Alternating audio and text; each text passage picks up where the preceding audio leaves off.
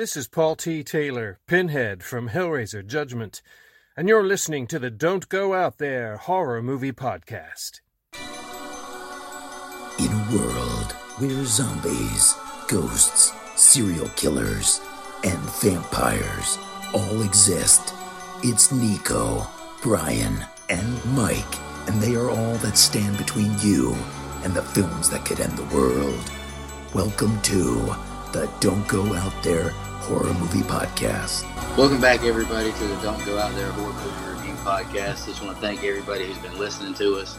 I just want to give a special shout out to all the fans. Y'all have been nothing but great to us ever since the beginning. We're flying up the charts in our genre, and we really appreciate it, guys and girls. Uh, I want to give a special shout out to all of our social medias real quick. Just go ahead and get that out at the beginning of the uh, at the beginning of the show. Facebook, Twitter, Instagram, uh, at Don't Go Out There. Just search for that and you'll find us. We appreciate the follows. And tonight we're reviewing another kind of a genre changing movie, uh, a, a, pretty iconic villain character, uh, the 1987 classic Hellraiser. My general thoughts was I've never seen, I've honestly never seen any of the Hellraiser movies. I've I've heard of you know the Pinhead character. I've seen him in pop culture before, and I'm kind of honestly on the I'm kind of in the middle on the seesaw on how I feel about the movie. I didn't love it, but I didn't hate it. I feel like if you if if they redid that movie like Drew said before the show started, if they were to do that movie now, I think the movie could be you know pretty damn good. Uh, Brian, you got a general overview? Um, yeah, actually, I'm the same way. I had never uh, seen any of the movies um, before you know we did this. Uh, I actually was interested enough with it, with the character, and even after watching this movie, um, that I went ahead and watched, you know, a couple of the sequels too. And uh, I'll kind of give my thoughts with that. This movie to me reminds me a whole lot of Friday the 13th Part One, where it's, you know, there's no Jason. The, this movie's almost got like no pinhead. I mean, I think there's like four or five minutes in it because I don't even think Clive Barker knew that what he had with that character until after this movie, until the fan response. So, um, I, but I think that hurts it um, I'll give Bob Keen props for mostly, you know, 95% of the practical effects of this movie are great. Um, and and the fact that he did such a great job of uh, of the effects on the one million dollar budget. So I mean, I'll I, I, had to take that into account while watching this movie. There was a lot of times I was like, God, but then I remembered it was only a one million dollar budget. So um, you know, it, it, does a decent job of fleshing out the human characters.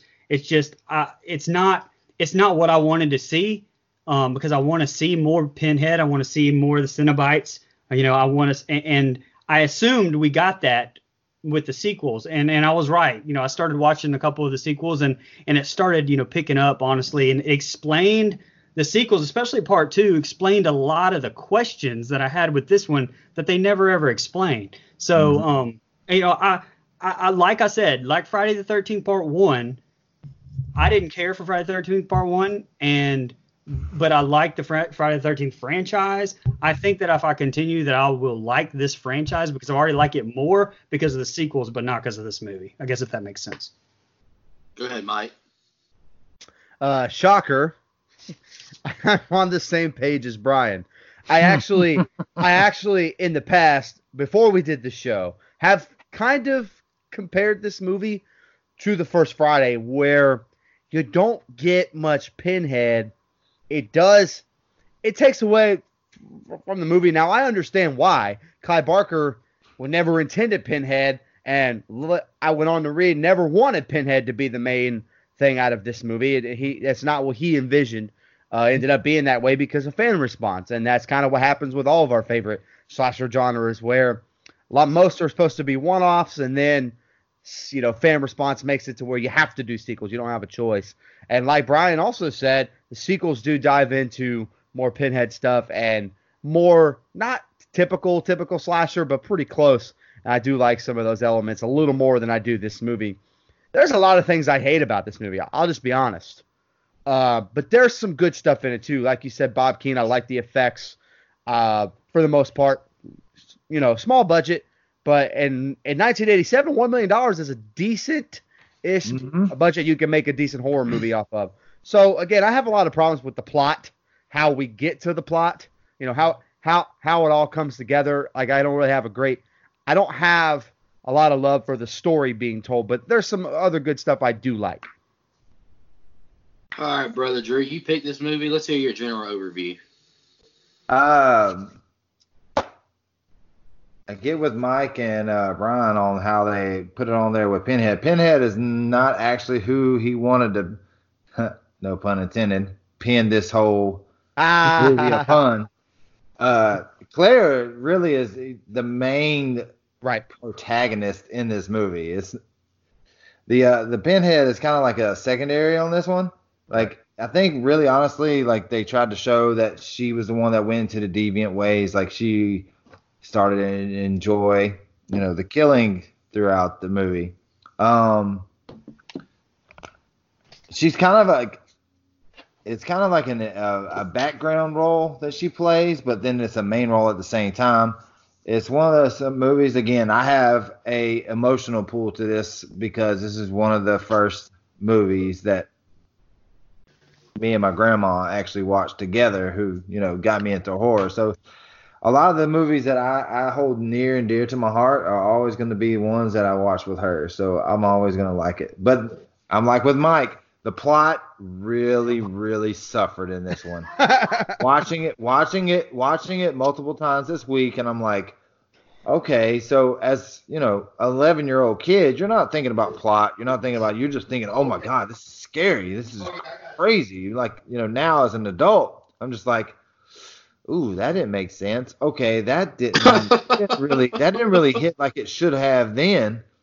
But uh, I I, I kind of compare this movie uh, not in the same regard as to um, what was the one we just reviewed not too long ago in the ice with the the snow.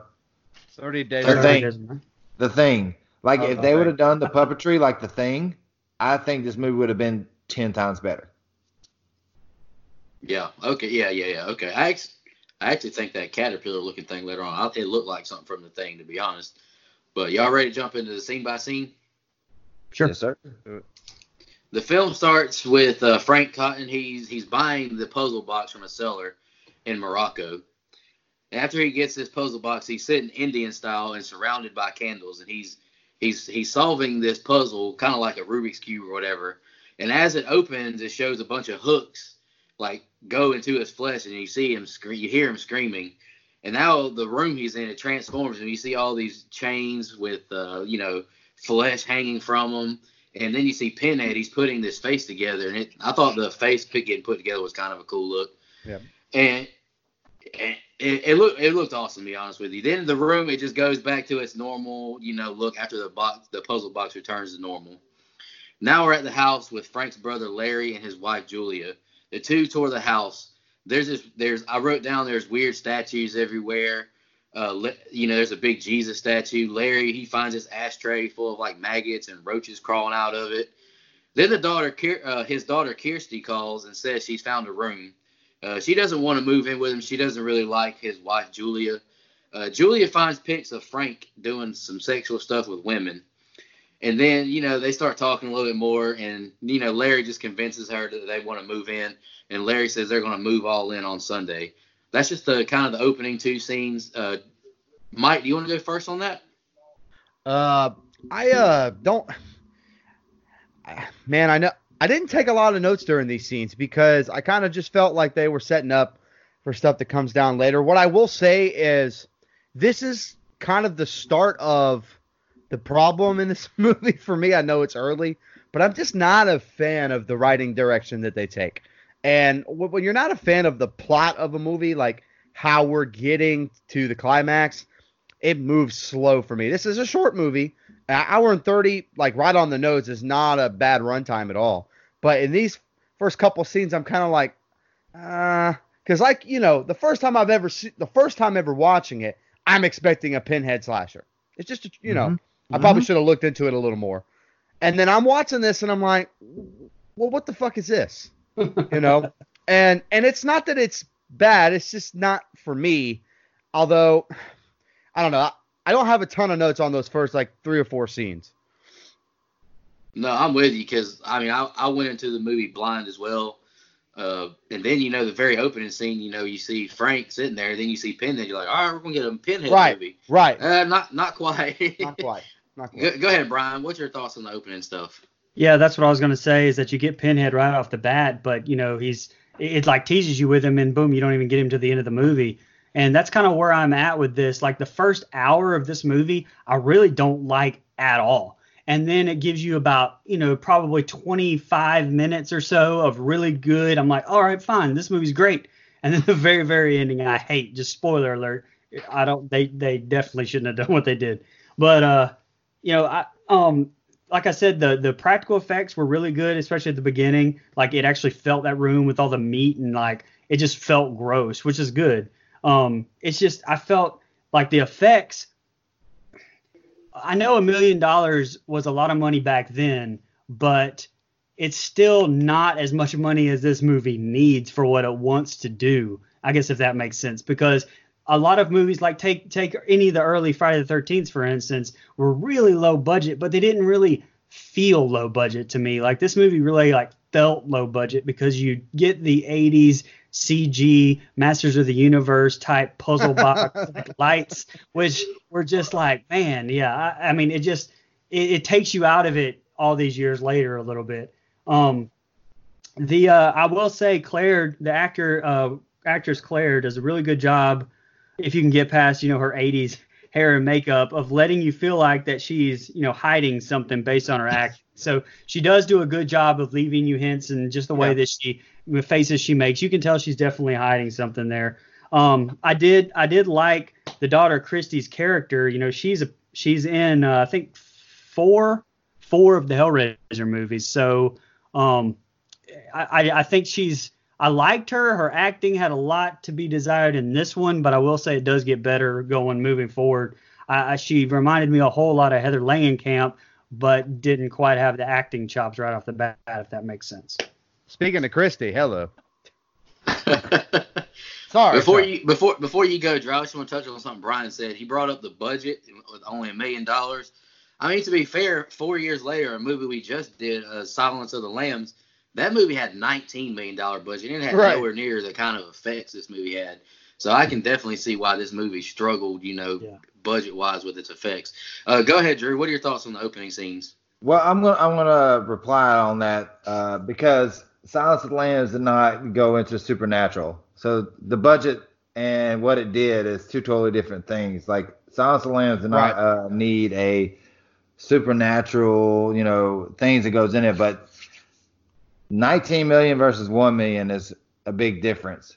And that's like I said before we jumped on the call. I was just like, you know, had this movie actually been put out now, like the concept of this movie being put out now, would have made it a hundred times better than it was in 1987. Not that it was terrible in 1987, but like I said, you go back to uh, the thing and the way they did, they put that out and the made the made the monsters on that one. It just uh, the comparison was just the thing was a heads heads and a tails above what this one was.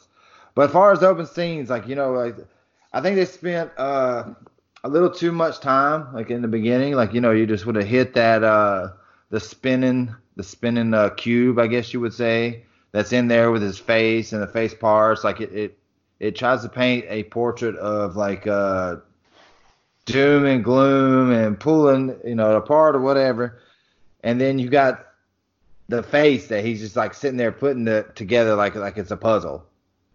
You know, I was like, oh, okay, you know, you know, seeing this as uh compared to when I watched it before the first time, I'm just like, oh, okay, you know, this is an uh, adult horror puzzle piece putting together on his face.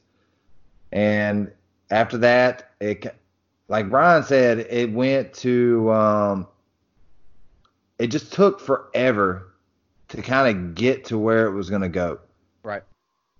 Like it took forever. I was like an hour in, and I'm like, okay, let's get into it. And like the last 30 minutes, and then like Brian said, the ending just like killed you. But the opening scenes, I was not terrible. It wasn't terribly done. It was one of those ones where it's just like, okay, it was good, nice little, nice little intro. Now let's see where it goes, and then we wait for the next two scenes. Next scene starts off. It has Larry and there's some movers. They're carrying this mattress inside.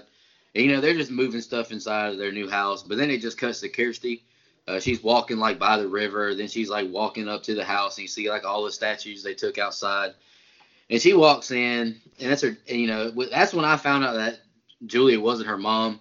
Uh, Larry brings the movers some beer, and you know she's trying. Kirsty's trying to make coffee, but like the sink kind of like explodes all over her face. The faucet all messes up. And, you know, Julia's upstairs looking at these pictures again. She tears a picture of Frank to where you can only see just Frank. She tears the woman out. She has a flashback to when she met Frank. And I wrote down there's a really loud score as uh, Julia goes to the attic. She goes back to the flashback of Frank when she has an affair with him. He he cuts he cuts her top off with a knife, and then I wrote I just wrote dirty bitch has an affair on her husband on her with her husband on top of her own wedding dress. uh, mm-hmm. Larry cuts his hand. Larry cuts his hand as they're moving that attic up on this big nail, and see he drips blood throughout the house. And I just wrote it seemed like a pretty excessive amount of blood. I don't know if you believe really that much. I wrote the words clotting disorder. So yes, I I did the same thing. Uh, the blood it saturates into the floor, and you see like this small little heart form underneath the floor. They leave to take uh, take him to the hospital. Then it this I thought this was kind of a cool scene. Like limb by limb, this body you know the the floorboard starts shaking, and this body arises from the attic floor and it forms piece by piece. But the body has like no, it doesn't have a lot of flesh on it. has no skin. And now there's now the we're at dinner with the the parents and Kirsty and her boyfriend Steve and some other friends. You know, they're just talking, drinking, having a good time. But Julia, she she just looks she looks really uncomfortable. She's smoking, not really doing much, and she just leaves to go to bed. She goes upstairs and she hears noises. She goes into the attic and she sees this skinless corpse and it calls her name. She tries to run away, but the, this corpse like crawls to her and shuts the door and says, "Help me, it's Frank," and she can't believe it. He says Larry's blood on the floor brought him back to life. He tells Julie he needs more bodies to be healed, and then you know Kirsty sees Kirsty goes upstairs to use the bathroom and she sees Julie and she looks. I just read she looks shook. Drew, do you want to go first on those two scenes, man? Uh, I'll say this, like right off the bat, like you can tell they put the main focus on like uh, what's her name, Julia. They put the main focus on Julia's obsession with Frank in these scenes right here. It's just like this, like oh, right back, and then like her obsession just with him and like what he did to her, like how he changed the way she thought about life. I guess you could say. Um, and uh, you know, uh, I'll say like the beginning of the way they the body just kind of like come through the the floors and the way it just kind of come together. And you saw the rib cage come up. It was great visual. It was a great visual. I loved it. I loved it. Uh, and I had to put oh, myself right. like in the 1980s because like you know now you see that in a movie now you'd be like man that's cheesy as hell. But then you know that was kind of something different than nobody else has ever done. And uh, so I really like that. Go ahead, Brian. Um, yeah, so the first note I have, like on this group of scenes, has, you know, I wrote down, I was like, oh, so Kirsty, you know, kisses her dad on the lips. And I said, which I thought was a little weird, right up until he goes right into her future mother in law, banging her uncle Frank with a switchblade. So I was like, oh, okay, well, that's way less weird now. Um, the, uh, the cut, how, it, how the scene like cut in between the sex scene with, with, uh, Frank and, uh, Clare and the movers grunting to move the mattress up the right. stairs. That so was lame. I was like, man, that's so weird. Like I didn't. I mean, it was just. I said I, Clive Barker must have some really deep-seated Stephen King weirdness shit going on for sure because uh, there's some there's that's the least of the weird shit probably that goes on in this movie. Um, uh, they I did not at all understand the blood dropping on the floor and bringing back Frank. It didn't explain that. That's what's frustrating about this movie. It did the second movie. In the second movie, it explains exactly why it did that is because he died in that spot and right. blood can bring him back, and it explains that. And so I don't understand why they just left that hanging. But that's not the first thing they leave hanging in here. Maybe maybe it was left, you know, got left on the cutting room floor somewhere, but Um, I will say the the Harry Potter Voldemort looking creature of Frank come coming from the floor, like it was it was great. That was great practical effects. I completely agree with Drew on that. Um, the uh, the dinner scene, it was man, that was really really bad. So it went from like that great Yeah. scene into the dinner scene, which was the cuts were really weird. There was unrealistic conversation. The dialogue was really terrible, and so I was just you know that uh, that wasn't great. But this group of scenes did end on a high point when it cut back and you find out that Voldemort was actually Frank, and it was great great makeup. Um, you know, I, the last thing I wrote on here was how Clare really bought into the hey, get me more blood very quickly from Mhm. from this monster Yeah. really quickly. She bought into it. You know, it, it didn't take her much.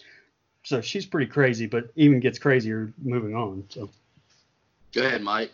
as much as I don't necessarily love this plot, I, there's a couple things I do like. I like the character of Clare as far as seeing her. She's got something to hide. She plays it well, like you mentioned earlier. And you see in a couple of these scenes where she's her gears are starting to turn that on the crazy clock. Like Like- oh yeah, oh, yeah. like she's going from one gear to another and, and you can kind of see those things turning. Like you said these couples see man they got some weird cuts and edits. The way they're put together is very very weird. And then uh, again we're watching a horror movie so the word weird can be used in many different ways. That's But- true. Clearly clive barker's got some bdsm type stuff Oh, man like time, he's into some oh clive's into some shit okay That's some UK. So- I mean, you gotta remember this is some UK shit too. Right, right, right, right, right. And if we have any UK listeners, we love you. It's okay. um, but uh, what I will say is, I did like how, you know, you know, like you said, the reveal ends up being Frank, and I like. How do I put this? I don't like a lot of the cuts, but I, I at least like the effects. Like you said, I like the the body, the way it comes up from the floor. I thought that was done really well. And but again, I'm just not following this plot, and the reason is is the same reason. I know I know we just met the cast. I love them to death. But it's kind of the reason I don't love Rob Zombie's version of Halloween because this family is white trash without the accents. Like, we're fucking brothers. We're kissing dads on the mouth. This is fucking weird, man. Like, it's very, it's a different deal. And by the way, side note, when when the brother's starting to manifest itself with flesh and shit, he kind of looks like Freddy Krueger, like slightly like a bloody Freddy. like a melty version of him. Yeah, yeah, and I actually kind of like that.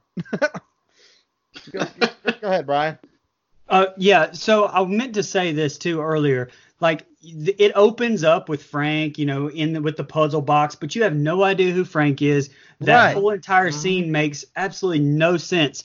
So I they should have just opened up with the family like they were going to and shown all of that. Maybe once you even hear about Frank, once you Uh-huh. learn who he is a little Yeah. bit, and that would have given that scene a little bit better context because it, it really is a waste because you're just watching something you have no idea who this person is and they don't even tell you. And so I, I think that that would have maybe helped it out a little bit. I think Just- I think if they would actually shown like you know when they show the like the wedding like hey you know this is our wedding and like Frank's cutting you know the strap off Yes. that would have been like the opening scene to begin with after they show the box and kind of throws show you know Pinhead up in it. I think if they would have just went and said hey you know this is uh Frank and this is uh you know his sister-in-law and they're fucking on their uh you know wedding night and Right, then right. into the we're moving into the house and you could have you could have followed it a little bit long. The plot in this one is so sporadic, so sporadic throughout Right. the whole movie. And and real quick, this is the point in the movie where I'm watching it and I want I want some Pinhead. Like having seen some of the Oh, sequels, Yeah, there's a point in this movie where I think to myself, this movie could use a little, you know, slash and dash. Like it needs a little bit of that character, that Pinhead echo voice. Like it, it needs something to kind of spruce it up a little bit. But I mean, you know, it was never the intention in this movie, and I got to keep that in mind. Mm-mm. Well, they don't. They didn't even know what to do with him in the second movie. To be honest with you, like there was a lot more Pinhead, and I Right. liked the second one a lot better. But it almost made him a good guy, and so I mean, he wasn't even you know near the bad guy in that one either. So they- I don't think they knew what they had at all. there's not a slasher franchise out there that for some fucking reason has not tried to make their villain a good guy.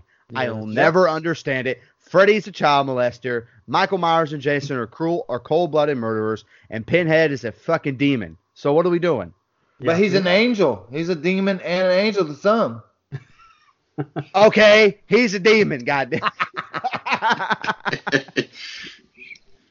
the next scene it shows Kirsty and Steve. They've left. They they left the dinner. They're walking. Uh, they're walking to her. I think Steve's house, and he asks, "Why don't you just stay there?" I just wrote down she doesn't seem to like uh, Julia, and they're as they're walking home, you get this this little creepy moment where there's like this bum looking guy who I could not figure out who the hell this guy was in this movie.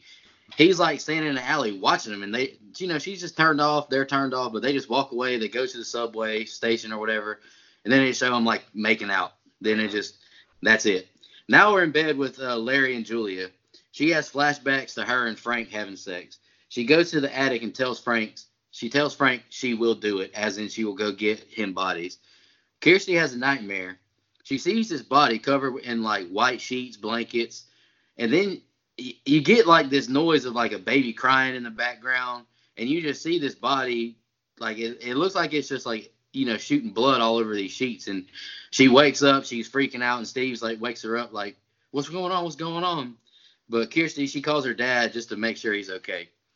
Julia goes to the bar now to find victims for Frank.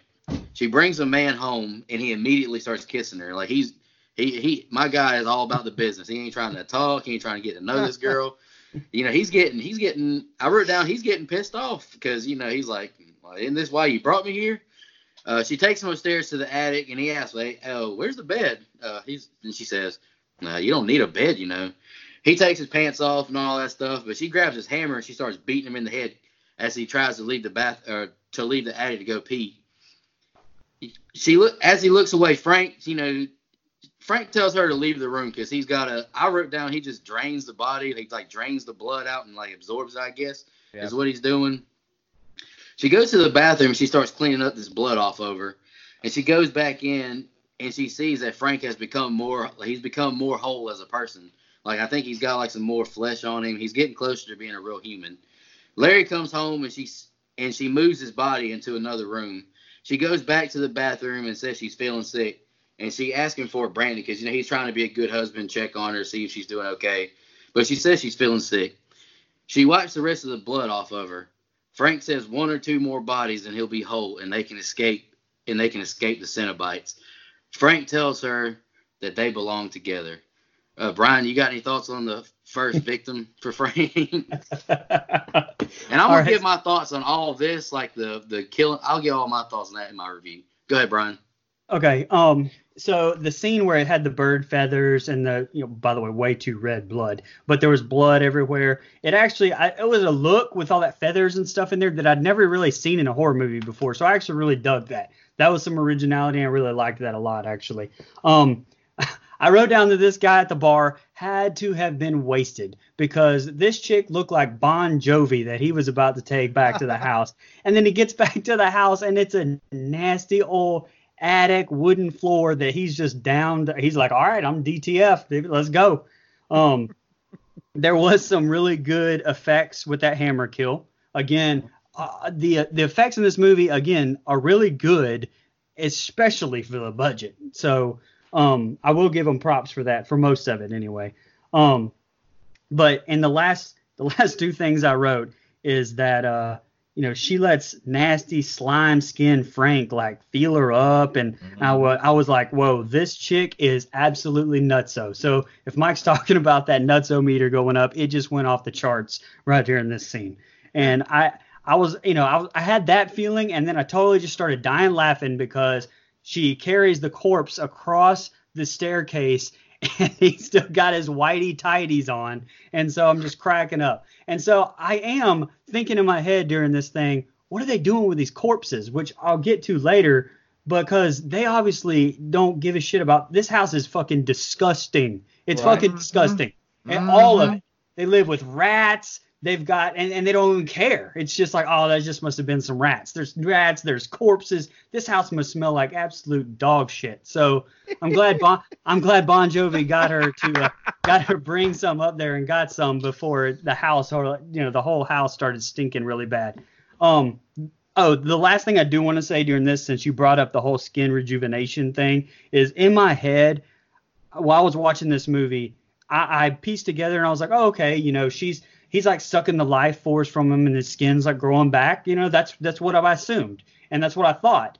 And in the second movie, that's what happens, and I was correct. But yet later in this movie, they contradict that entire thing by, you know, he he su- he sucks the life force from Clare. Spoiler alert. Later on, doesn't skin doesn't grow back. It's still hanging off his face. So I was like, maybe I was wrong. And then you he skinned his was it Larry? Is that his name? Skinned his brother and then just like wore it like Uh-huh. you know. With, I don't. Yeah. eh, I mean, it was just what's what's going on with that plot. Like I feel like they don't even know what they were doing. Go ahead, Drew. Uh, I'll say this. Uh, I got in there and uh, Clare. It's Clare, right? Yeah, Clare. And uh, at that first hammer kill, like she smacks him once, twice, and then like they like pan to the dude's face, and he's like. It was like the worst effect ever. And then I had to remember, like Ryan said, there was like a really, really Right. low budget on it. But I still felt like even though that's you could have gotten a little bit better of a reaction from the kill face. I mean, that looked like ghost ghost face. That's what it looked like. A terrible, terrible ghost face. hey, hey, fuck, hey, fuck you, Drew. what? It, I mean, it's just like I'm like, I know, okay. I'm kidding, I'm kidding. But I'm I, my biggest takeaway from these scenes is like uh, with her, is like you know, honestly, like throughout the whole movie is like I said, was just not really about Pinhead. It was about her just diving into the what she would do to bring Frank back, you know, as a full human being. She's like, okay, yeah, cool. I'll bring these random strangers from home from the bar and like hit them over the face with a dang hammer. Like one, two, double tap. Here, you suck the blood out of them, and I'll go run away and then like she just dives deeper into that. So I think it was more of like a uh, let's see how far she would go more than it was anything in this movie. Right. Go ahead, spoiler Mike. spoiler alert. She has no boundaries. I was At gonna all. say, I was At gonna all. say, man, I, uh, I started to become so frustrated while watching this movie uh, again the other day because, for one, the plot is literally, and I, and I thought we were repeating each other. The plot is all over the fucking place, and it's mm. not so much that I'm not entertained. Like, there's a part of me that really enjoys either a so bad it's good or b cheesy 80s slashers. Like there's a part of me that can enjoy that for what it is. But this isn't that. Like this movie is just fucking weird. And there's some scenes in it that's gross. Like and i'm not a big you know unless it's done really well like like the chainsaw massacre remake like i'm just not a big fan of gross like like it, it, it just kind of leaves me uneasy which is its intent i'm assuming um i actually like the hammer kill i think the hammer kill is fine like i i um it's Right. right the kill itself was fine. It's just the Right. face that they show. Well, the yeah, end of it. It's of just like, oh my god, that's what they're gonna show. After Well, showing like the no, I know. the face on the the cube. No, I know. And and like y'all have mentioned, the rejuvenation of of Frank, that that whole thing, I'm not re- I'm just not I'm not interested. Like I don't because they don't as good as some of these human characters are fleshed out like you mentioned Brian, there are some that are well that are well done. I don't give a fuck about half mutant Frank. I, I mean I mean I know we're supposed to, but I don't. I really like the character of Clare. The more crazy and batshit she gets, the more I like her because that's her whole character. Like that's good. She's into all kinds of weird sexual shit, which is hey, no kink shaming over this way.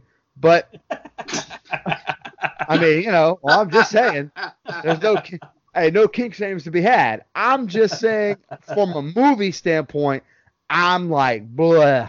Like, where's Pinhead? Which is, I know, sue me. I'm just a slasher guy, and this isn't that. Now, again, Hammer Kill. I'm like, okay, got some slashing and dashing going on. This is what I'm talking about, baby. So that's kind of what I took away.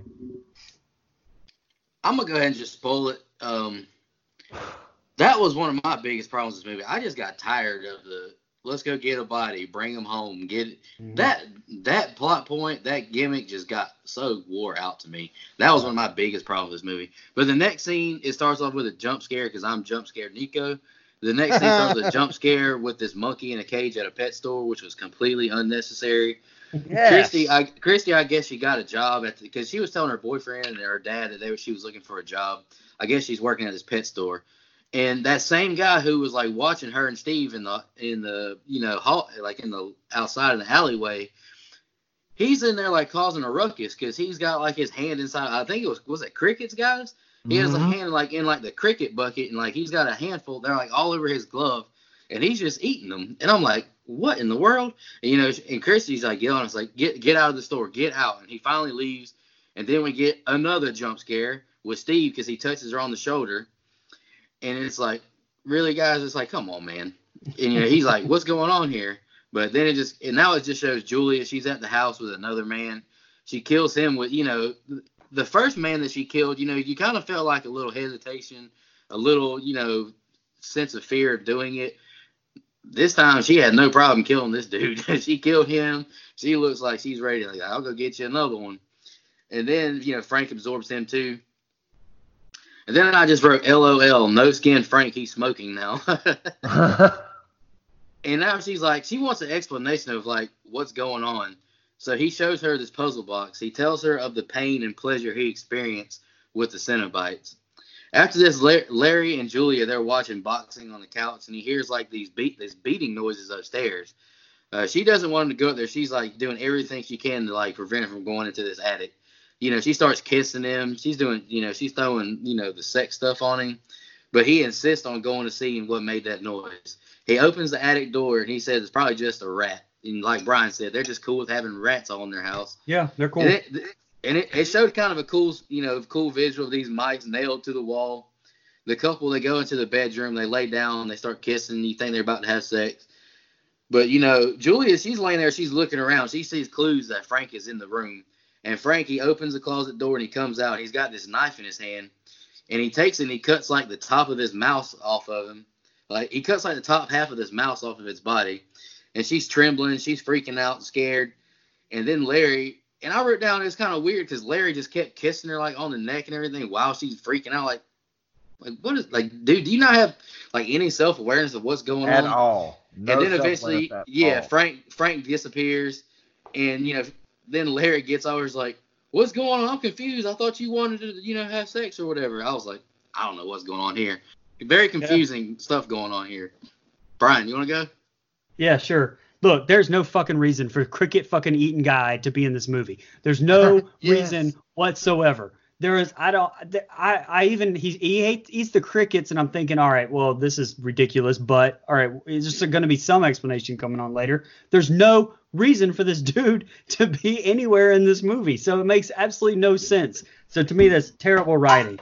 Um and I didn't get. I guess there's two parts in this little section that you're reading here that I totally did not get whatsoever. Why the cricket people and or the cricket eating thing, and the fact where Frank is hiding in the closet, walks up, like cuts a rat with a knife, and then like mm-hmm. goes back.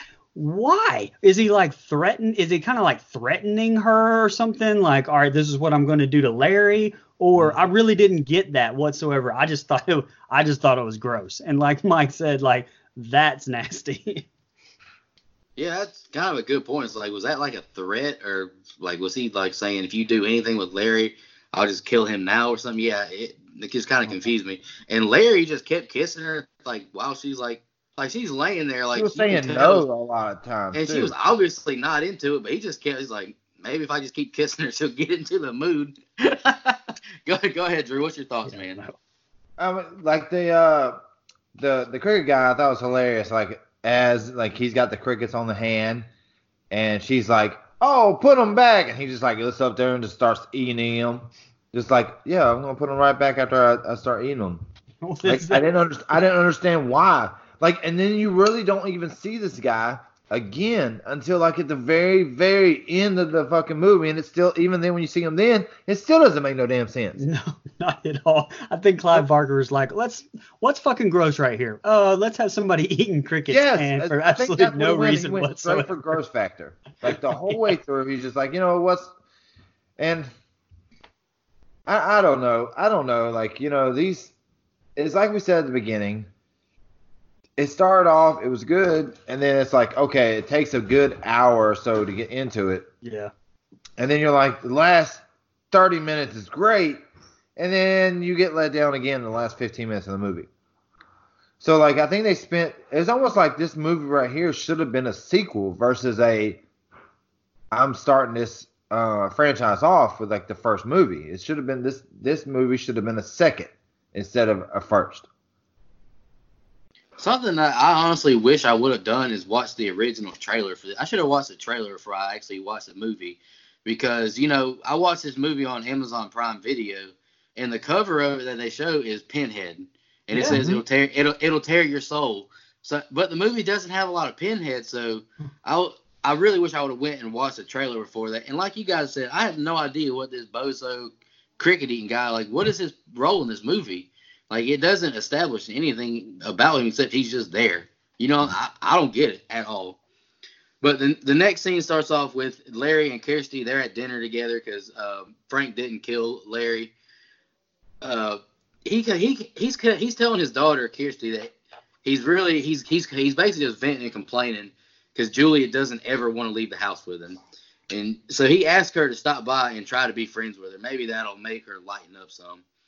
Frank tells her, Frank tells Julia to bring another one so he can become whole. And as she and as Julia is bringing another person home, Kirsty's going over, you know, to meet with Julia and hang out and try and become friendly with one another. Kirsty sees him bring another man home. She gets him upstairs into the attic. She hits him with a hammer. Frank attacks him, but Kirsty sneaks inside. She goes upstairs. The guy Frank attacked and Frank come out of the attic door. He tells he Frank tells Kirsty that who he is because he doesn't look like Uncle Frank, obviously. And then he tells her that she's beautiful. He pushes her against the wall. Let me flip my page real quick, guys. But she she actually, you know, she fights back. She punches him like through his like gut because there's no skin. She like punches into his flesh, and she falls to the ground when she grabs that puzzle box. And, and you know, Frank is like, "Hey, don't mess with that box." She, she's like, "Oh, so you want it?" So she throws it out the window. And then, you know, she goes out she goes outside and she escapes with the box. As she walks away, she's reliving what happened. And I just wrote down a couple of nuns walk past her and they don't do nothing real, you know, real nun like of you nuns. Uh, Kirsty, she wakes up in the hospital. She tries to get up but almost passes out. And the doctor, the nurse, but don't the doctor and the nurse don't really answer either. And that's kind of it was kind of weird to me. Uh, the doctor, you know, I wrote down he looks like discount Lionel Richie. He gives her, he gives her the puzzle box and they lock her in the room. You know, she's begging to call like her dad, but they won't let her. They'll eventually will let you. Don't worry about that. You know, she starts spinning this box around like a Rubik's cube, and she finally solves the puzzle. And the wall of her hospital room opens, and she goes to check it out in typical white girl fashion, as I wrote. Then I wrote a creature that looks like it came from the thing. It looks like a big caterpillar kind of, but it's got like a scorpion tail. It starts chasing her down this hallway. And then she falls down, but when she falls down, she's back in her room with the closed wall. Then the lights kind of go out, and you see like the cracks in between the tiles. They light up. Then smoke starts to fill the room. Uh, weird noises come from the TV, and then a Cenobite appears. And then Pinhead and another Cenobite appear. Pinhead says opening the box summons them. She she says it was a mistake. He says she must come with them and experience their pleasure. She snitches on her Uncle Frank, saying that he escaped from you. He says if she's lying, that we'll tear your soul apart. And I thought that was a really cool line. Uh, Drew, you want to go first on those two scenes, man? Oh, that line right there is one of the probably the best lines in the whole movie. Also, uh, can I? I want to say this because I know I know Brian's a huge Ghostbusters fan, right? So when I saw the two-headed monster or whatever coming down the hall, why did I think of what's Slimer? Yes, but in like- pink, in Yeah, pink Slimer. fashion. Yeah. I was like, this is Slimer coming down the hall chasing after him in, in pink instead of. I mean, this is where I was like, man, they could have done s- such a better job, and it, it kind of let me down here. And this is again like what where I'm talking about like watchability from then to now. It just it fell flat on me. It fell flat on me. This right here, like running down the thing, she just just happens to she reaches this. It shows like at the end of the hall, it shows this door, like oh, like that that just has to be where she has to go to get away from this monster. And then she gets there and it's not there. Then you hear the sound, sound of it again, and then all of a sudden here, you know, here comes Pinhead and his, you know, two minions, you know, the the holder or whatnot. Go ahead, Brian. What are your thoughts, man? Will tear your soul apart. Okay. So sorry, sorry. Mike's the impressionist. Mike's the impressionist. No, that was much better than I would have done. I'm so glad you did it. I'm so but glad. uh, look, this is this is where the movie starts picking up for me. in Yeah. the start. This is the little section that I like. Yeah. Um, I, I- but I will say the mo- well, okay. First off, where the hell did Clare go? The entire sequence with Frank and Kirsty right there. Um, that that to me, I, I don't know. She wasn't even in that whole scene. It was really bizarre. Um, it, it was I don't I don't know. Uh, She I guess she ran off to another room or I don't really know. But I thought that was kind of bad writing. But the uh, the the monster chasing as much greatness as I talked about the practical effects, I thought the monster really didn't look good at all. But I also think that that probably has to do with it was probably a lot darker in all the and it was intended to probably be a lot darker, but all these HD transfers that we've had probably shed a lot more light on that thing than was meant to. So that's Right. where I, I will kind of say that that's probably that's probably it because you know if- I mean all the Cenobites to me look great and I know this is the first time I think this is the first time that you're really introduced to the the Chatterer is that is that I think that's uh, I think that's Right. Cenobite's name the and I actually kind of like favorite that one. character. I really yeah. like that dude a lot. I think Yeah. he's great. So uh, yeah, of course, me and Mike have the same favorite Cenobite. too. um, anyway, Uh, that's it. That's where I'm at. Go ahead, Mike. Nah, I actually really like the Chatterer. Like I, I, I would like, I would have rather the whole series continued with the Chatterer. Although I do like Pinhead in some of the sequels, so I'm not, sh- I'm not shitting on that. Um, like y'all said, this is kind of the part of the movie where I'm at least interested to see where they're going, what they're doing. Um, I feel like the effect shot that you talk about with the two-headed pink, uh, you know, Slimer ripoff. I feel like some of that like is the direction they got the camera a little too close to it, Mhm. and so because of that, I'm like, oh, this is eh, it looks like like fake throw up almost. And like the battle, the battle for the cube was so terrible. Right. No, it's not good. And and I hate to again 1987. I try to keep my standards low, but even in 1980, I've seen some other 1987 movies that have a low budget that do a better job than this. So Yeah, I really don't want to hear that. And uh, again, there's just some. I like the ho- how do I put this? I like some of the hospital stuff.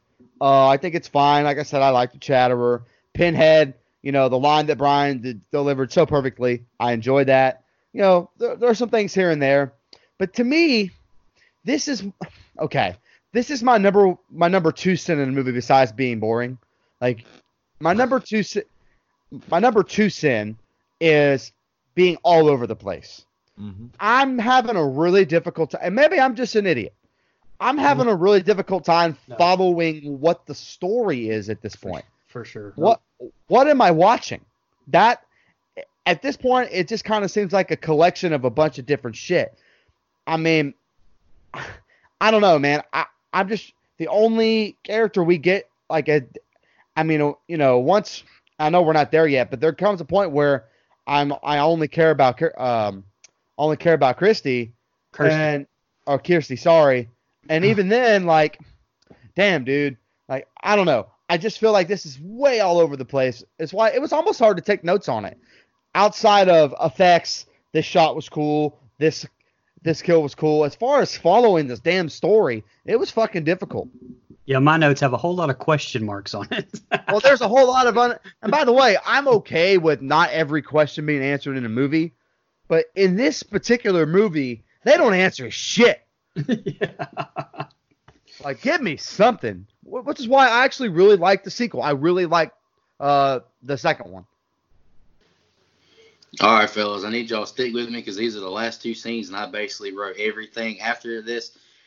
The the hospital scene, I wrote it all in these next two scenes. So buckle Good. up. Julia is with Frank talking.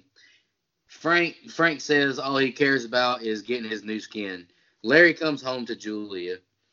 Steve Steve finds out at the hospital that Kirsty isn't there no more, so they decide he decides to go back to her house. Kirsty gets to the house now too. Kirsty hugs her dad, says she needs to talk to him, but Frank has already taken over his body.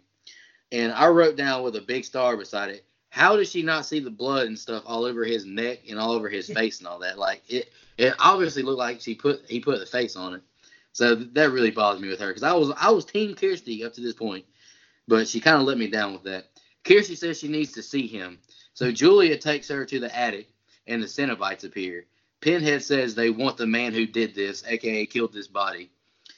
Julia and Kirsty, they you know they have a brief skirmish. They start fighting a little bit, and she realizes Frank took over her dad's body. She scratches his flesh off of his face, and that's a dead giveaway to her. He pulls out a knife and kills Julia by accident. and I wrote, but just absorbs her as well. No big deal. He obviously didn't care about her. He just he just wanted to, he just he just wanted to be a, a human a human again. Give me back where I want. Oh yeah, she's pissed off about that in the second one. By the way, Yeah, just so yeah. I was you gonna say the second one goes way, way far into it. He goes after Kirsty now upstairs. I get, you know, falls jump scare when this Jesus statue falls out of like this closet or whatever. Uh, Kirsty, le- you know, she's hiding in the closet and uh, Frank doesn't see her. And then Kirsty, she just leaves the room and just, you know, starts staring over these steps. And then Frank comes out of the attic door and chases her into the room with a, in the attic with a knife. Then lights from outside appear. The Cenobites show up and bind Frank with chains after he admitted killing Larry. You know, these chains and hooks, you know, they grab him as she goes to, as he went to stab Kirsty. He says it is a cool scene. He's you know all bound up with hooks and chains, and he says Jesus wept right as the, all the chains pull his body apart and rip him to pieces. she tries to escape this house, but the Cenobites have her surrounded. She grabs a puzzle box from uh, Julia's dead body in her hands. Pinhead appears behind her, and Kirsty's like he she solves a little bit of the puzzle, and then Pinhead disappears. Then it's this yeah this is- it's just all over the place. Steve comes in Steve comes inside the house now, and he's almost stabbed by a Cenobite, but that like a piece of the house falls on this one Cenobite. They open the door, and that I put in quotations the thing looking creature starts chasing them. It grabs Kirsty and, and tries to grab the puzzle box. Then Kirsty finally gets the box to close all the way. The creature disappears, and Steve and Kirsty finally get out of the house and leave. Now it just shows Kirsty and Steve. They're around like all these little fires, and Kirsty throws the puzzle box into a fire. And then that guy from the alleyway and the guy who was eating the crickets, he appears out of nowhere. He grabs the box and catches on fire, like his beard and his clothes, it all catches on fire. Then, it, like a huge WTF moment, he becomes like I wrote down a dragon-like creature. It just flies off. And then the film, the What film fuck? ends with the original guy who sold the puzzle box giving it to another customer. And when this movie ended, I was like, "What the hell just happened to this ending?" Exactly. Before I even give my thoughts, I don't necessarily want to go first. I just want to say at the end of that movie, as that fucking bone dragon, or you know, it looked like a, a, a, a like a velociraptor that you would see in in a museum. Like that's literally how it looked. And, eh, well, here's the thing: the face that that that Kirsty made was the same face I made. Like, bitch, what the fuck? Yeah. Yeah. She had the same look on her face that I did watching the movie. Like it's, I man, y'all go ahead. I have some more thoughts, but y'all go ahead. I'll I'll let Brian go, then you go, Mike, then we'll let Drew go since his Okay. movie. I'll let him go. Right, last right. Go ahead, Brian. Yeah, man. So Kirsty, come on. First of all, writers of this movie, come. on. I mean, come on. Like yes. you do not have to freaking make it look like you know you stapled his you know Larry's face onto Frank's and it's like all bleeding all along the cross and Christy or Kirsty never even questions it whatsoever. Um, and and and again, going back to what I said earlier, it's supposed to suck the life force out and heal him. But what? So what was the point of Frank clear, killing Clare if it doesn't heal his face at all? So that again, I don't think that the movie knew what it was doing right there at all. Um, I wasn't sure. I wrote down, obviously, I answered it later, but I wrote down like, are the Cenobites restricted to only this room with the box? Like, what are the rules? Like, are there rules established here or what? Because, you know, they they pop in for like a second, but they're only in that room, and Kirsty like shuts the door, and so you think, all right, well maybe they're only allowed in that room with the box. I'm not sure how the whole rules work, but they sure as hell didn't explain to you whatsoever. But then again, you know, like I said, they pop all over the house, but I don't know if that's because she carried the box around the house. I'm not really sure at all, and that's something that's not even explained in the sequel, so I don't know how that works either. Um, uh, I have a nice little note that I said earlier about how nasty the house is where now we're finding corpses in rooms with rotting apparently and just disgusting. Um, to me, to me, I know Drew, I, you can't see it, but I know Drew shook his head on this line. But to me, I laughed, and it was probably one of the best lines of the whole movie when Frank's being hung up and being torn apart, and like the effects are really good. And he says, "And Jesus wept." Like that to me made me laugh, and maybe I wasn't supposed to laugh in that part, but I thought it was really good. I really liked that. But right when the the the ceiling fell on that one Cenobite, that should have been the end of the movie. But I Yes. think I, that should have Yes. been the end of the movie, and that that would have been it, and I would have been fine, and it would end it on a high note, and it might have gotten a little bit higher rating from me. But then it was like tried to go, okay, well, here, you know, going to the old school horror like tropes where it's like you think they're safe, but there's a pop up of something else. Except here's a pop up of Slimer thing that looks terrible in the light, and then then you get into the. I mean, I I was at this point like, okay, well, you know, all right, I, I can deal with that. But then then the skeleton dragon thing. Well, I don't I don't know, dude. I really I don't know. Maybe maybe they did some test audiences or something and they were like, "No, we we need a skeleton dragon out of nowhere from the bum with the crickets and I I, I don't I don't know. I really the ending to me is terrible. Before you go, Mike, I just want to say two things. Go ahead. The movie should have ended, or maybe not ended, but maybe you know show Kirsty, you know, after after Frank's body is ripped apart. Because wasn't that the deal with the Cenobites? Kirsty just brings them to Frank. Like why? I don't. I didn't said- understand why they kept. I didn't Well, they, understand why they they, said if if they were like if we're we're with it, then we'll let your soul go. But I guess they were a bunch of liars then. Because I mean, I mean, that, I they're mean, demons. she got. they're, she I mean, got they're Frank demons. to- Are they going to tell you the truth? They're going to get what they want out of it. Or are they angels, Drew? Which one? I mean, is it? both. Don't- They're they're they're both according to Pinhead. She got. I mean, she got Frank, you know, to admit it. So I feel like she dealt. Right. She she kept her into the bargain up. And I, I had another thought, but I just lost it. Go ahead, Mike. I'm sorry. If I think of it, I'll bring it up. No Go ahead, man, like I just can't stand the way the last 15 minutes of this movie was written. Like it is, it is. Look, I've already complained about this movie. My, my, see, my voice gave out. That's how you know. I've already complained about the this movie being all over the place, but they take the one character that I've connected with on this journey so far, like I and then they completely dump all over it. What the fuck is this dragon thing? And then and then I and then I wrote down because I take my notes on my phone, and then I wrote down what's in the box. What's in the box? What's in the box? Because I, I really don't get its purpose. Like I kind of do. I get it all the way back to the beginning. It is the one thread throughout this whole fucking movie, this roller coaster ride that remains a constant, which I enjoy those kind of things. I just I'm not I'm not sure what we're dealing with, and I know that we're supposed to like as Brian flexes on us here on camera. You guys can't see it because we're not a visual medium. But anyway, uh, no, I just okay. This movie, I know it was short, but you could have probably shaved about the last five to six minutes off of this movie and got a better movie.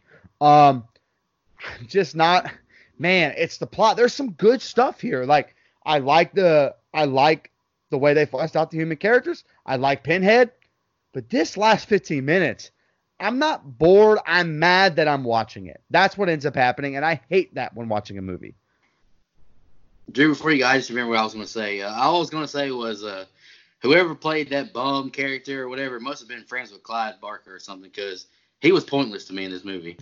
Clyde must have been like, "Hey, bro, I'll get you a I'll get you a role in this movie. We'll get you a paycheck, and uh, yeah, man, I got you, bro." But go ahead, Drew. That was my only other thought. Yeah, I'm I'm with I'm with uh, Mike. With uh, I'm gonna roll off what you was talking about. How you talking about uh, you know it's a short movie, but they could have shaved five minutes up. I don't think they could have. They didn't really have to shave minutes of it. I think they needed to place more importance on where they were going with it. That's true. I think I, Right. I think if they would have finished up the last 20 minutes of the movie and would have found where it flowed the most with, where they could have probably segued into the second one or whatever, or end it, whatever. I think they could have done that better. And I'm like anybody else in this one I hear. The ending infuriated me. Like you could have easily just ended it like Brian said, you know, right there when the, the thing's falling down in the house and then there at the end. And again, the boyfriend and Christy, the whole battle for the box again. What the fuck? Like, how do you not grab it and do whatever and you run away from this thing? They're like both like doing the hand thing. It was like their T Rex is both like going after the box, you know. It oh, it was so bad.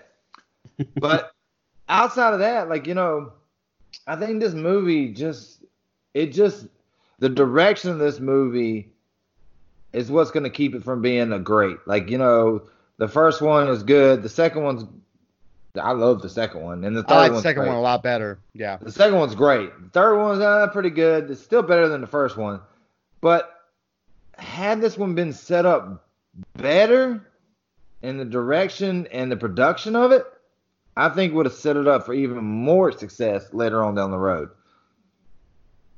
My hey, and real quick, my big issue is there is no direction, or at least to me, like there's, and I've already railed on this, but I'm having a really hard time following the story Mhm. of this one. Mhm. I wrote I wrote down a bunch of questions that I, I'm like, well, why is this here? Why is this here? Why is that there?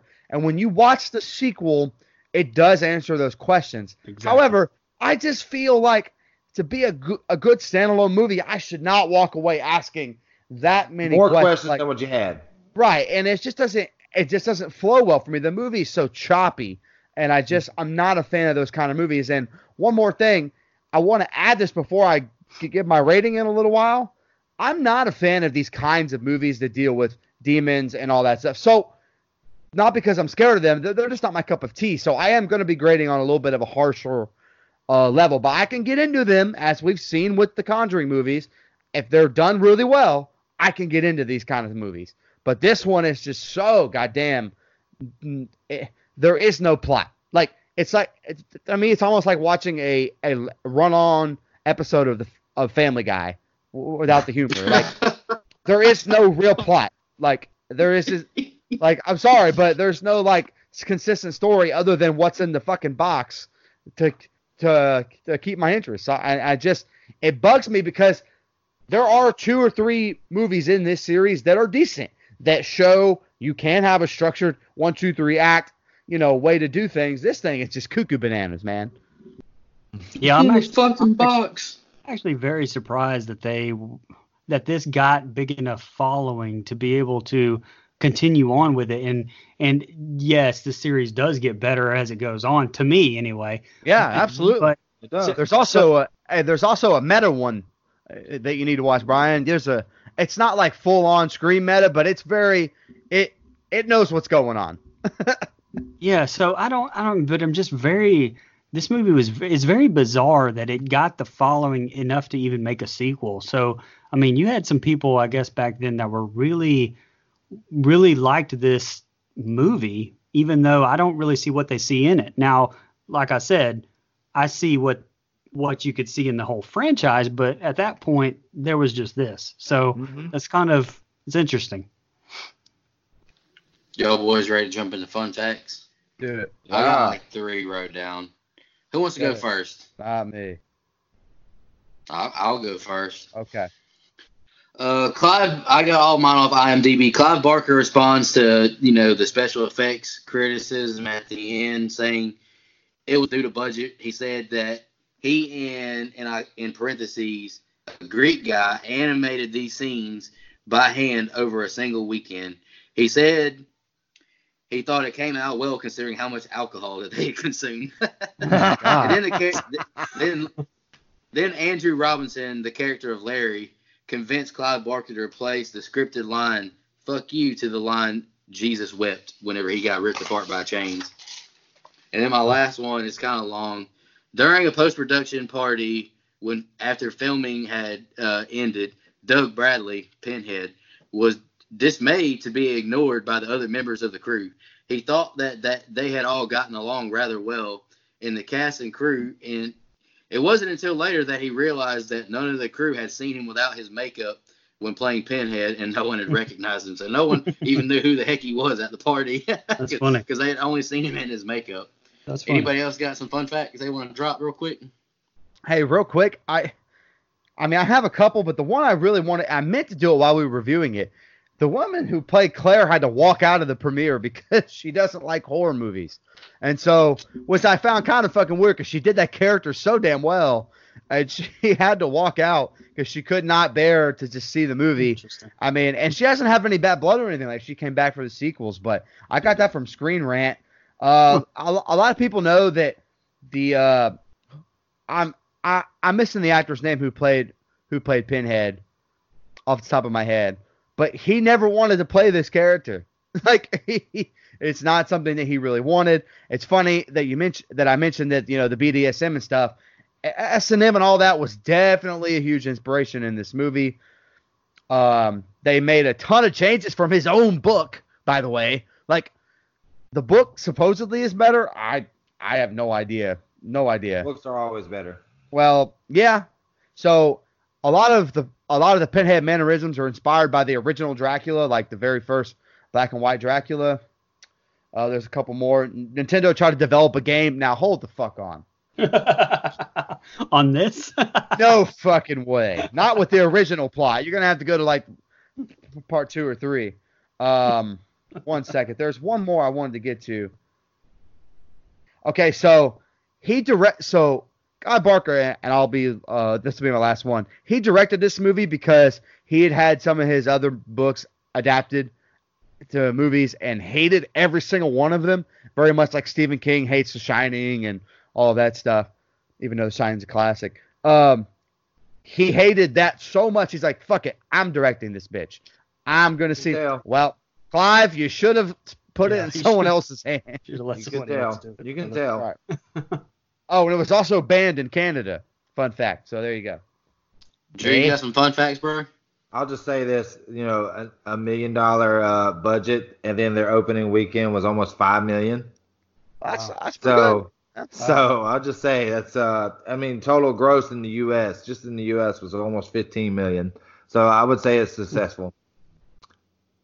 As Oh, terrible as it was, the ending and all the other stuff, the gaps and the holes and the plot and all this other stuff, I, I just think like you can What did tell. it? What did it? What did it end with, Drew? How much did it make at the end total? It said uh, gross in the U.S. was uh, 14.5 million. wow. And the By the sequel, way- only, the sequel only got like three million, I think, to make it. Man, they should have even upped that if they knew we were going to get at least ten out of it. I was gonna say 14 mil for a one million dollar budget's a nice gross. Like there's, Yeah, no doubt. Oh, I mean, without I- a doubt. I, I mean, it all depends on how much you spend on marketing and all that stuff. But I mean, it can't. It's for what you put into it had to be considered what you would think a success. And and by the way, the reason it got so many sequels is because I think so many people that went and saw this movie. And again, I was not born yet, so I don't know. But gotta think people were walking out of the theater, you know, quoting that pinhead line. That's what got it to gain traction, and that's why the direct the the series took the direction that it did. It's literally like every Friday movie. The minute they put Jason on screen, that's when the that's when the Friday series picked up. You know, and the same thing with Freddy. Like, if sh- had you killed off Freddy, what do you do? You know what I mean? So it's kind of one of those things. If you're gonna keep making them, and by the way, I'm not sure what Hellraiser Part Two made. I'm off off top of my head, but I think it made an even more significant chunk of change. Now, there's a couple of these movies that are straight to video, straight hot doo doo. So you know, I, I for what you will, but there's some good ones as well. Well, I Oh, think I go- think go ahead, Drew. honestly on this thing is like you know if it would have been done by like I think a an actual movie producer, I think Yeah. it would have been different. I think the reason why it was so choppy is because it's some from somebody that was actually you know writing a book. You know, writing a book and producing and writing a movie is probably like vastly different. I've never done either one of them, but I figure that's the reason why it got so choppy is because he was like, "Oh, I'm going to write it the way I want to. This is the way I see it in the book." And in Yeah. the book, in a book, you know, it's more, you know, you rely on the reader's interpretation of what you're putting down versus what you're seeing on screen. So it's a totally, totally different concept. Uh, before we jump into you know favorite kill, least favorite, and rating, uh, you know when I was looking through the cast of the IMDb page, uh, Doug Bradley, once I saw him, was like, I've seen him in another horror movie before, and he was you know like he was in Wrong Turn Five, which is a really really horrible movie. He was the like he was like the parents of the three uh, you know uh, mutant guys or whatever, or the what are they called? The incest the ancestral hillbillies. He was like their dad and Doug Bradley, you know, his character of Pinhead, he was um he actually benefited because that you know the makeup of the uh, a couple of the other Cenobites, they were supposed to have more lines in the movie, but they realized once they'd done the makeup, they actually couldn't talk. So Pinhead got their lines, and he became you know the famous one. So he actually he got lucky basically, in my opinion. But who wants to go first with their uh, favorite kill, least favorite kill, and rating? Oh, real quick, there is a Chatterer movie. Like there's a Chatterer movie. Is it really? I didn't know that. Yeah, I, I think you have to pay for it, so I don't recommend. But yeah, what happened? Mike, do you want to go first? Favorite kill, least favorite? Uh, man, oh, jeez. Okay, yeah, no, my, uh, no, it's okay. I mean, I is there really a difference in all the kills? And I was gonna say the kills one? are kind of the same. they're kind of the same. Hammer to the face, maybe. I like the hammer kill the best, so I'll just say the hammer kill is the best. Which Um, one? First one, second one, or third one? The first one, the very first one, because after the first one, I, I mean, who gives a shit? It's a hammer to the head. So, um, though my least favorite kill, are we counting the bum turning into uh Skull Dragon as a kill? No, that's my- Why not? That's not a kill. He just like willingly walked into this fire and decided to turn into this burning Sound- bone You- You know, like, Mike, they didn't know what they were doing with that character, so you Not do even whatever a you want to with it. Sounds like hey, I'm about to say they could do whatever they want in this movie. So I'm saying that's not least favorite kill. Sounds like bum suicide to me. Um, so what happened? What I say? Okay, no, I'm not trying to make light of suicide, by the way. Um, my ra- so my rating on this movie, I you know when I when when I when we talked about that we're gonna do this movie, and it's been on hold for a while. Sorry, Drew. The um, I remember liking it more the last time I watched it Mm-hmm. years ago, and I sat down to watch it almost a week ago now, and I'm like, man, what the f is this? Like, I guess just because my taste in horror changed so much and evolved into something different than when I first started getting back into it. I was just horror, horror, horror, horror, horror. I want to watch them all. To view this through this lens now, man, there is some good stuff in this movie. I like some of the effects. I'm a fan of the Pinhead character as the series continues. I just can't stand this plot. I think it sucks. This movie basically takes place because because somebody wanted to fuck somebody else. Which is kind of the circle of life if you think about it. But I mean, in reality, it doesn't do anything for me. I, I can't ever see myself rewatching this again. Like I don't I don't have a reason to go back and watch this again. And to me, that's a sin. Like that's uh, my number three movie sin if I have a list. It's just like what? How many times can I rewatch this film? I don't ever know if I ever need to go back and rewatch it after I just watched it as we review it. So, all that being said, Clive Barker not great director stuff. Like I, there's a lot of stuff that I don't like. The cinematography is uh, decent. It's not bad, but it's not good either. So all that being said, I, man, I'm sorry. I I I got to give this a four.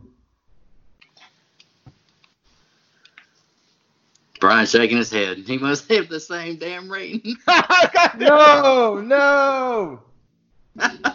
well, Go ahead, Brian. Since you're the you and Mike are the exact same. I'm sorry, yeah. Brian. Sorry, Brian.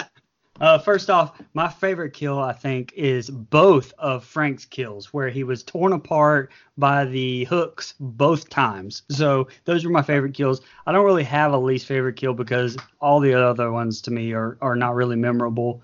Um, there were good effects on some of them, but they were just meh. Um, I think all of the hammer kills are all just meh, even though there were some pretty decent, you know, decent effects on them.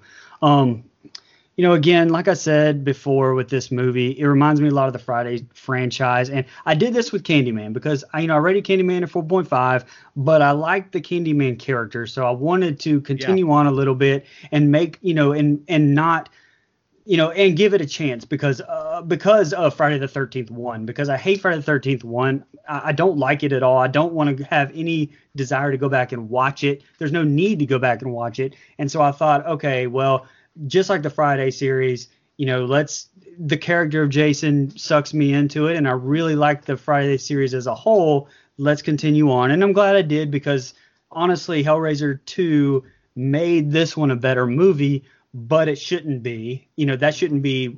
It shouldn't happen that way. Like, you know, and you don't even need to watch this one because two recaps the entire thing, shows probably 20 minutes of this movie, just clips, period. So you don't even need to watch this movie. So if I'm rating this movie just based off this movie and not the whole series, because I actually really like Pinhead character and I like a lot of the other movies that I have seen parts of. You know, I, I like I said, I watched you know through three today, so um, you know to to kind of move on a little bit and refresh my memory a little bit. But uh, and I'm glad I did because the series does get better. If I hadn't you know, if I hadn't done that, I would have probably stopped here, and that would have been a shame. Um, but just based on this movie alone, I, I have a four written down for this movie too. So, so I mean, I hate that I have the same rating as Mike. I'm trying to actually change my stuff because I don't want to have the exact same rating as Mike. But here we are. So I we have the hey same. man, but it's Hey, all man. It doesn't matter. It It's doesn't good- matter. it's bound to happen when you watch the same movie. You know what I Yeah. mean? Like we're watching the same movie here. I'll go next. Drew, we'll let you guys, brother. Uh, favorite kill, I wrote the second Frank ripped apart by the hooks chains at the end. My least favorite kill was Julia. She just got stabbed through the gut. I'm not even counting the, the other part. She got stabbed through the gut, scream style. That's her death. There we I was go. about to say that's Uh, very my um, like I said earlier, I, re- I really wish I would have watched the trailer to this movie because you know I went into this movie blind. I hadn't I hadn't seen any Hellraiser movies. All I saw was you know the cover of the VHS, which was Pinhead. So I'm expecting you know a Pinhead movie, but it's not what we got. I wrote Pinhead looks cool, but there wasn't enough of him. Uh, I wrote the Frank absorbing bodies gimmick throughout the movie got old. Uh, Kirsty was a cute, decent final girl, but she had some dumb moments as well. I wrote, you know, the dragon ending look was trash. What the fuck? I wrote that. and then I, uh, my last note before my, I wrote down my symbolism stuff. Movie has the same issues as the OG Amityville horror. It just needed, it needed better direction and it need better. Like if you, if you take some stuff, move it around, rewrite a little bit, this would probably be a really good movie, honestly. But that was my issue. Just stuff was just out of order to me. I didn't like how it started, the middle. If you need to move that stuff around. And I wrote this movie, in my opinion, is just symbolism to the evil of chasing uh, fleshly desires. But my numerical rating is 5.25. I liked it better than Candyman, personally. I like Pinhead, the Cenobites. Candyman was just trash. Uh, go ahead, Drew. Well, hey, before you go, I will say I'm glad you brought up the VHS cover because I, Yeah. I, remem- I specifically remember how awesome that cover looked when I was, you know, we used to go want to rent movies, but I was never, I was never allowed to rent this one. But uh, you know, I really, the cover was really good and really sucked me in. And ask David Goyer, you know, he he's he's a great writer on all kinds of superhero films, but tried to direct his own in Blade Three and it's trash. So I, I think that if you if you're a writer, it doesn't bode well for you to direct your own movie because you you mm-hmm. cannot look at it from a fresh take and Right. cannot be like, okay, well, I need to change this. It doesn't really work because you wrote it, so it's hard for you to do that. That's that's kind of my take on that. Brian, like you mentioned earlier, if you start this movie off with just showing the affair, then you trim up all the bringing home the bodies. If you trim that off into like a you know a, a Yeah. just a over and over and over sequence. Like and just a- let that right. be faster. And you and you add some more pinhead. This would be you know this would be you know a seven or eight maybe. Yeah, it wouldn't be But bad. they just they messed. And you get Right. rid of that bum character. But you could combine you you could combine all of those kill bring home the body for him to eat on it or feast on it or whatever into almost one cutscene like one Yep. where you kind of like show it has like you know a score over it or something like that where you're just kind of showing the fact that this is taking place like bam she kills one bam she kills another one bam she kills another one like kind of condense it because it is repetitive and there's no need to have it in the movie all, three almost four times and i'm just like man like I, look i scream's one of my favorite movies of all time but i give it shit for its kills like, i'm not going to sit here and tell you it has good kills this movie don't have good kills either and when the rest of the series is pretty much slasher ish they have good kills this movie just big flat thumbs down all right, Drew Chains. What's your favorite, least favorite, and your rating, brother? I'm not even gonna say a favorite and the least favorite because I feel like the, the the most for me, like this movie to me after watching it, is more is is less about Pinhead and more about what with Lisa is that her name, the the wife, Claire. you know Julia. Claire. Julia. Julia. That's it. Okay, Julia. I can remember it. Julia. What is I think this movie's more like I think that's kind of where they they messed up in this one. Like either you either should have made this about the descent of crazy that Julia goes into to uh to where she goes, than it was about Pinhead. If you would have made if they would have made this, you know, more focused on her instead of Pinhead, and made Pinhead like you know the secondary like you know evil thing that come about, I think that would this would have hit better. But other than that, um, I'm gonna rate it. I'm gonna rate it a uh, 5.5, just because the plot is so so sporadic. You know, I I, I can't I couldn't even when I watched it with my grandma. You know, I I, I was watching it from a a kid standpoint. You know, a child standpoint. Just oh my gosh, this this this pin sticking out of his head, and this you know this this pink bubblegum guy is like chasing this girl down the hall. So you know, it it scared me then, but like now for me, it's just like uh, yeah, it just fell flat. But then the second and the third is definitely uh definitely where the franchise should have probably started at. If you would have started at the second, it would have been a whole lot better. Go ahead, Mike. the stepmom's or soon to be stepmom's name is actually Julia.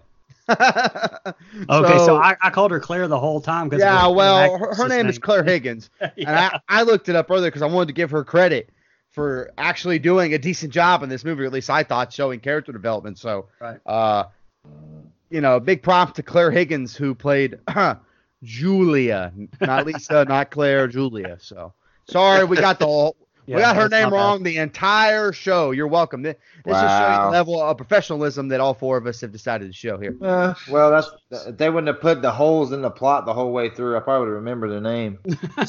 yeah, it's almost like you know when you have a good movie, the character name sticks. Isn't it weird how that works? Nancy, Lori, things like that. There you go. Well, when you have fifty of them, yeah, it kind of it helps too. Well, well, everyone remembers Kirsty because she's smoking hot. Anyway, Well, okay. and there are ten of these movies, so yeah, Hey, Anyway, that I really when I got done watching this movie today, I really didn't know how I felt. Honestly, I was like, I don't hate it, but I definitely don't love it. That was just, it was kind of just like, nah, it was all right. I mean, it wasn't to me. It was like it was all right. It was decent. I was a little disappointed there wasn't more Pinhead, but I haven't seen any of the sequels yet. So I'm like Brian said, there's more Pinhead, so I'm sure they got to be better. Y'all got any final thoughts before we get out of here, guys? I'm good. no sir. you, just that your suffering will be legendary.